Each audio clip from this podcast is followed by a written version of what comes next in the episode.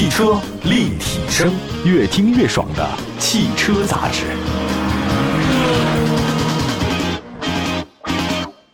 各位好，这里是汽车立体声，问候所有在关注节目的好朋友们，欢迎大家的收听。今天的主题呢，跟大家分享的是近期新能源市场的热门事件，包括车型。那这几年大家都明白啊，国内新能源市场的份额在稳步的提升，份额的提升的话，带来很多新车型的不断的涌入，这个市场实在是太内卷了。我现在特别反感那个内卷这个词，真的太可怕了。有时候听到一些消息的话，让我真的后脊背都发凉。这个为什么大家这么疯狂呢？资源有限呗。那为了提升整体销量，有些车型呢它就推新车了，有些车型呢选择降价。不管怎么说，就是想提升自己的竞争力。那近期的国内新能源市场消息非常多，比如说50哪吒，它是选择了官方降价，我便宜给你啊，让你满意。深蓝 S7 我就开始预售，那这是新车。另外，小鹏的全新车型 G6 也正式下线。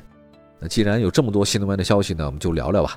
首先说五菱宏光 mini EV 绝对是入门级纯电动车市场的 Superstar 车型啊，价格相当的实惠，销售服务网络遍布中国的大江南北。从数据上来看，五菱 mini EV 呢是跻身轿车市场销量排行榜的前列。这个数据绝对不会造假的啊！我看了一下，确实很厉害啊。那天我在网络上刷小视频嘛，就刷到了这个一个人给自己的太太买一个五菱的场景，我非常开心。两个人那车型真的挺好看的。进入2023年呢，虽然五菱宏光 mini EV 的销量出现下滑，那但今年前4个月总交强险数量多少呢？88,623 辆，一个月是2万多辆。我举个例子来讲，卡罗拉一个月就1万多辆。本田雅阁一个月也就1万多辆，但是一款五菱宏光 mini EV 一个月2万多辆，你放在10年前谁也不敢信，但现在就实现了。那为了提升竞争力呢，五菱宏光 mini EV 开始了降价促销模式，我再便宜。降价时间是5月22号到6月30号，降价车型包括五菱宏光 mini EV 和五菱 LEV 晴空。这个价格调整之后呢，五菱宏光 mini EV 的起步价格呢低到了29800，29800呀，新车开回家呀。这次降价当中啊，降幅最大的车型是50 LEV 4座进阶版，降价幅度高达1万3，原来是82800，现在69800。50 LEV 4座标准版、两座进阶版、标准版的降幅是1万。50宏光 mini EV 有4款车型官方降价6000，比如说哈，就300公里的玩卡版玩乐版、200公里的玩卡版玩乐版，降价之后的价格是63800、61800、51800和49800。哎呦喂，这个太便宜了吧。那五菱他们说，经过对新能源市场的分析，小型新能源汽车将成为促进乡村地区新能源汽车推广的重要力量。作为他说是农村人民的代步车，应该做到价格实惠，易于驾驶、停车方便，并且拥有较低的维修保养成本。这次降价能够更好地兼顾以上特点，并且适合推广到乡村地区。我非常想买这个车型，200公里实际上很多地方一天上下班、2天上下班完全可以 cover 得住啊，这个完全是没有任何问题的，对吧？如果您不上班，假设是在郊区就生活的话，太好用了，质量又好，又能充电又便宜，为什么不买它呢？等我退休就买。下一个说说哪吒 V 全系优惠1万块钱。哪吒呢是造车新势力当中的很重要一员，销量方面的话呢，算是第一阵营了啊。哪吒 V 呢就是它的销量主力。交强险显示呢，哪吒 V 今年前4个月总销量是13800多辆。当然你说这个4个月销量13000多辆其实不是算多的，一个月就3000多辆。但说这个量啊，去年12月它一个月也卖这么多，没办法，今年前4个月压力很大嘛，也是选择官方降价的主要原因之一，就赶紧降价。这次官方介绍呢，哪吒 V 全系最高优惠1万块钱，限量1万辆，特惠价73900就可以买走了。我们介绍一下哪吒 V 吧，大家可能不太熟啊，它是一个小型 SUV， NEDC 的纯电续航是301公里和401公里，支持快充。它那个车型不同的话呢，电机最大功率也不一样，有40千瓦有70千瓦，对应的最大扭矩呢有110牛米和150牛米。这是一款经济型车啊，官方优惠1万块钱。哇，那这个对他来讲，哪吒应该不挣钱，我觉得这个车型。不是听人说嘛，新能源很多汽车厂家是卖一辆赔一辆，这个不是假话啊。但是你为了生产线不能停，你为了占据你的市场份额，你就得这么干，没办法。这样休息一下，一会儿呢再说其他另外2款车，还有深蓝。深蓝大家不是很熟，但最近深蓝推了一个新车 S7 了，为大家好好介绍一下。汽车立体声，这里是汽车立体声，欢迎大家随时关注我们的节目。今天跟大家说说新能源市场的一些热门事件。说到了两款车型，一个是50，一个是哪吒，是降价。那么接下来说一个算是新车吧，就是深蓝 S7 开启预售的事儿。深蓝汽车大家不了解，它主要是长安汽车的背景。5月20号，深蓝汽车第二款车型深蓝 S7 开启预售，它的预售价16.9万9到23.9万9。定位呢是中型 SUV， 它有几种选择，一个是增程式混动，一个是纯电动，还有一个让我印象特别深就是轻电供大家选择。在丰田之后，国内是不是还没有完全量产的呀？深蓝算是一个啊。官方表示呢，深蓝汽车战略呢今年年中发布，深蓝 S7 同步上市。我们看外观，深蓝 S7 呢，它有深蓝品牌家族式设计风格，上方灯组呢是狭长式设计，下方是大尺寸的通风口。无论是轻电版、纯电版还是增程式的车型，前脸都封闭了，它有 LED 的光源，696克的这种光源啊，实现用户的灯语自定义。当然，实际上我不觉得这个有什么好玩的地方。灯语，谢谢啊。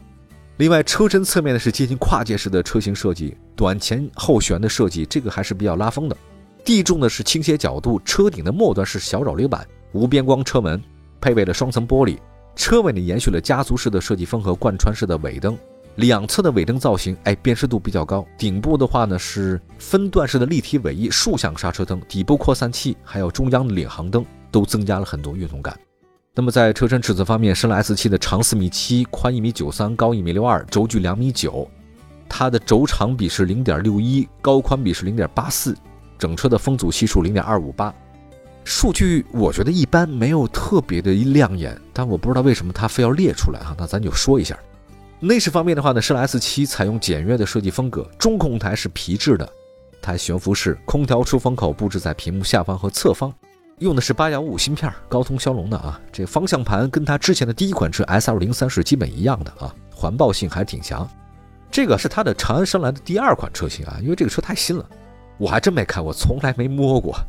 深蓝 S7 呢，它是长安 EPA1 的这个平台的第一款 SUV。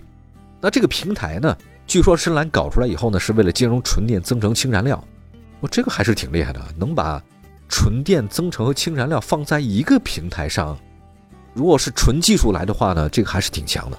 它采用的是后驱。动力方面的话呢，深蓝 S7 纯电最大功率160千瓦、190千瓦，增程版车型呢是一个 1.5 的自吸发动机，最大功率70千瓦，驱动电机峰值功率175千瓦，续航里程，增程版车辆的续航里程可达到200公里。可以实现日常的通行。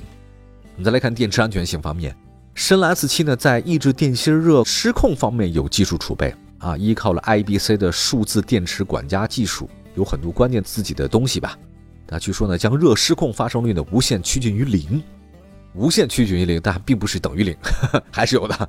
另外，微核的高频脉冲加热技术呢，能让用户可在零下30度的极寒用车场景下，电池5分钟升温20度，动力提升50%，充电时间缩短15%能力。那么从深蓝 SL03 上市以来呢，就是在市场上有一定的认知度。比如说 SL03 今年前4个月总交强险数呢是2万多辆，2万多辆这个数字不算太差啊，因为1个月5000辆，并且大家也知道有春节嘛，达到这个数值不容易啊。这个新能源中型 SUV， 所以深蓝 S7 呢在价格方面我觉得不算贵啊，它不像未来那个太贵了。就那个车型卖一辆还赔很多钱，我觉得太奇怪了这事儿啊。所以这次呢，深蓝 S7 大家普遍预计它的销量应该比它的第一款车 S203 可能更好一些。这是长安的深蓝 S7 新车。如果说深蓝的背景呢是自主品牌嘛，长安的大厂啊，那接下来说说小鹏，它的开局是不错的，但小鹏呢现在随着市场竞争很激烈啊，它的压力是很大的。咱们也复盘一下小鹏近期的市场表现吧，比如说小鹏 G9。它的成绩就一般啊，前4个月总交强险数呢仅仅是5000多辆，而且2月份、3月份、4月份整个月销量都不足1000。另外一款高端车型小鹏 P7 表现略好啊，这是略好，但前4个月总销量也不过10324辆，相比同价位的主流车型的差距呢是不小的。小鹏的中低端轿车小鹏 P5 呢，今年前4个月总销量仅仅是6000多辆，已经是落伍了。对于小鹏来讲，现在你不推新车，然后你不降价，基本就是死路一条。那所以它得需要一个实力派的车型嘛。那上海车展亮相的小鹏 G6 这款车下线啊，计划今年第2季度末应该上市。它是个纯电的轿跑 SUV。 简单说一下，这个小鹏 G6 啊，它跟小鹏 P7 G9 差不多啊，因为基本上新势力的这个设计都这样，不可能给你搞一个很多样的，它设计能力有限嘛。另外呢，它这个车头长度的话呢还是比较长的，感觉更低趴一点。车身侧面是轿跑 SUV 啊，隐藏式门把手，无框的车门也出现了啊，车尾设计同样很圆润，扰流板延伸至后尾窗上沿。那么尾灯呢是贯穿式设计，造型非常狭长。小鹏 G9 的话呢可以选配自适应的升降电尾翼啊，能够根据车速呢自动升降。车身尺寸方面，小鹏 G6 长是4.7米，宽1.9米，高呢1.65米，轴距2.89米，整车尺寸跟特斯拉 Model Y 呢是旗鼓相当的。那么再来看内饰设计啊，小鹏 G6 它用的一个设计语言呢，我叫矢量星环，灰白藏蓝色搭配，方向盘两幅式设计，仪表盘是 10.2 英寸内嵌式，中控台显示屏是 14.96 英寸，语言交互啊，空调出风口是流行的隐藏式设计，大面积的天幕，视野还是挺开阔的，就是我觉得夏天太晒，他们是不是没有考虑到夏天这个日光的作用，紫外线太强烈了吧。小鹏 G6 的话呢配了第2代智能辅助系统，它可以实现全场景的辅助驾驶功能。另外在动力方面，小鹏 G6 呢提供单电机4驱版，单电机的最大功率就挺高了，210千瓦，4驱版的前电机140，后电机218千瓦。